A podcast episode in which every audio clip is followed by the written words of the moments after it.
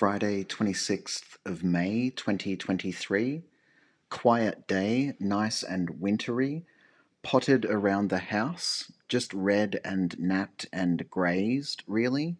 Whinged to the developers of my podcast app of choice.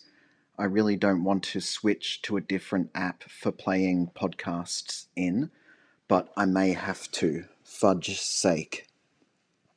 Made a list of TV shows I haven't seen.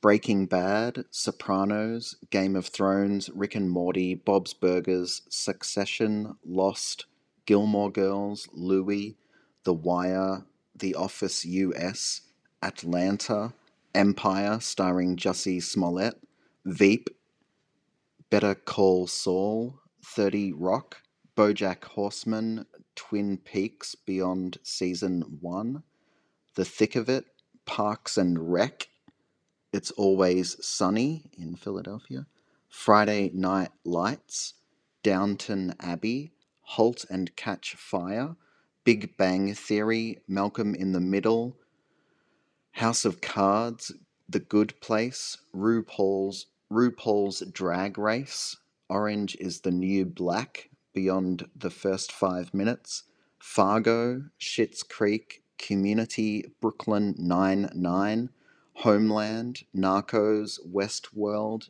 Treme, Steven Universe, SpongeBob SquarePants, The OA, Battlestar Galactica, Scrubs, Entourage, Suits starring Meghan Markle, Ozark, Modern Family, 3.5 Men, Adventure Time, Boardwalk Empire, Doctor Who, Shameless, Sons of Anarchy, Mr. Robot, Yellowstone, Yellow Jackets, 6 Feet Under, Grey's Anatomy, House, Mandalorian, Chappelle's Show, West Wing, Last Week Tonight with John Oliver, Key and Peele, Broad City, Saturday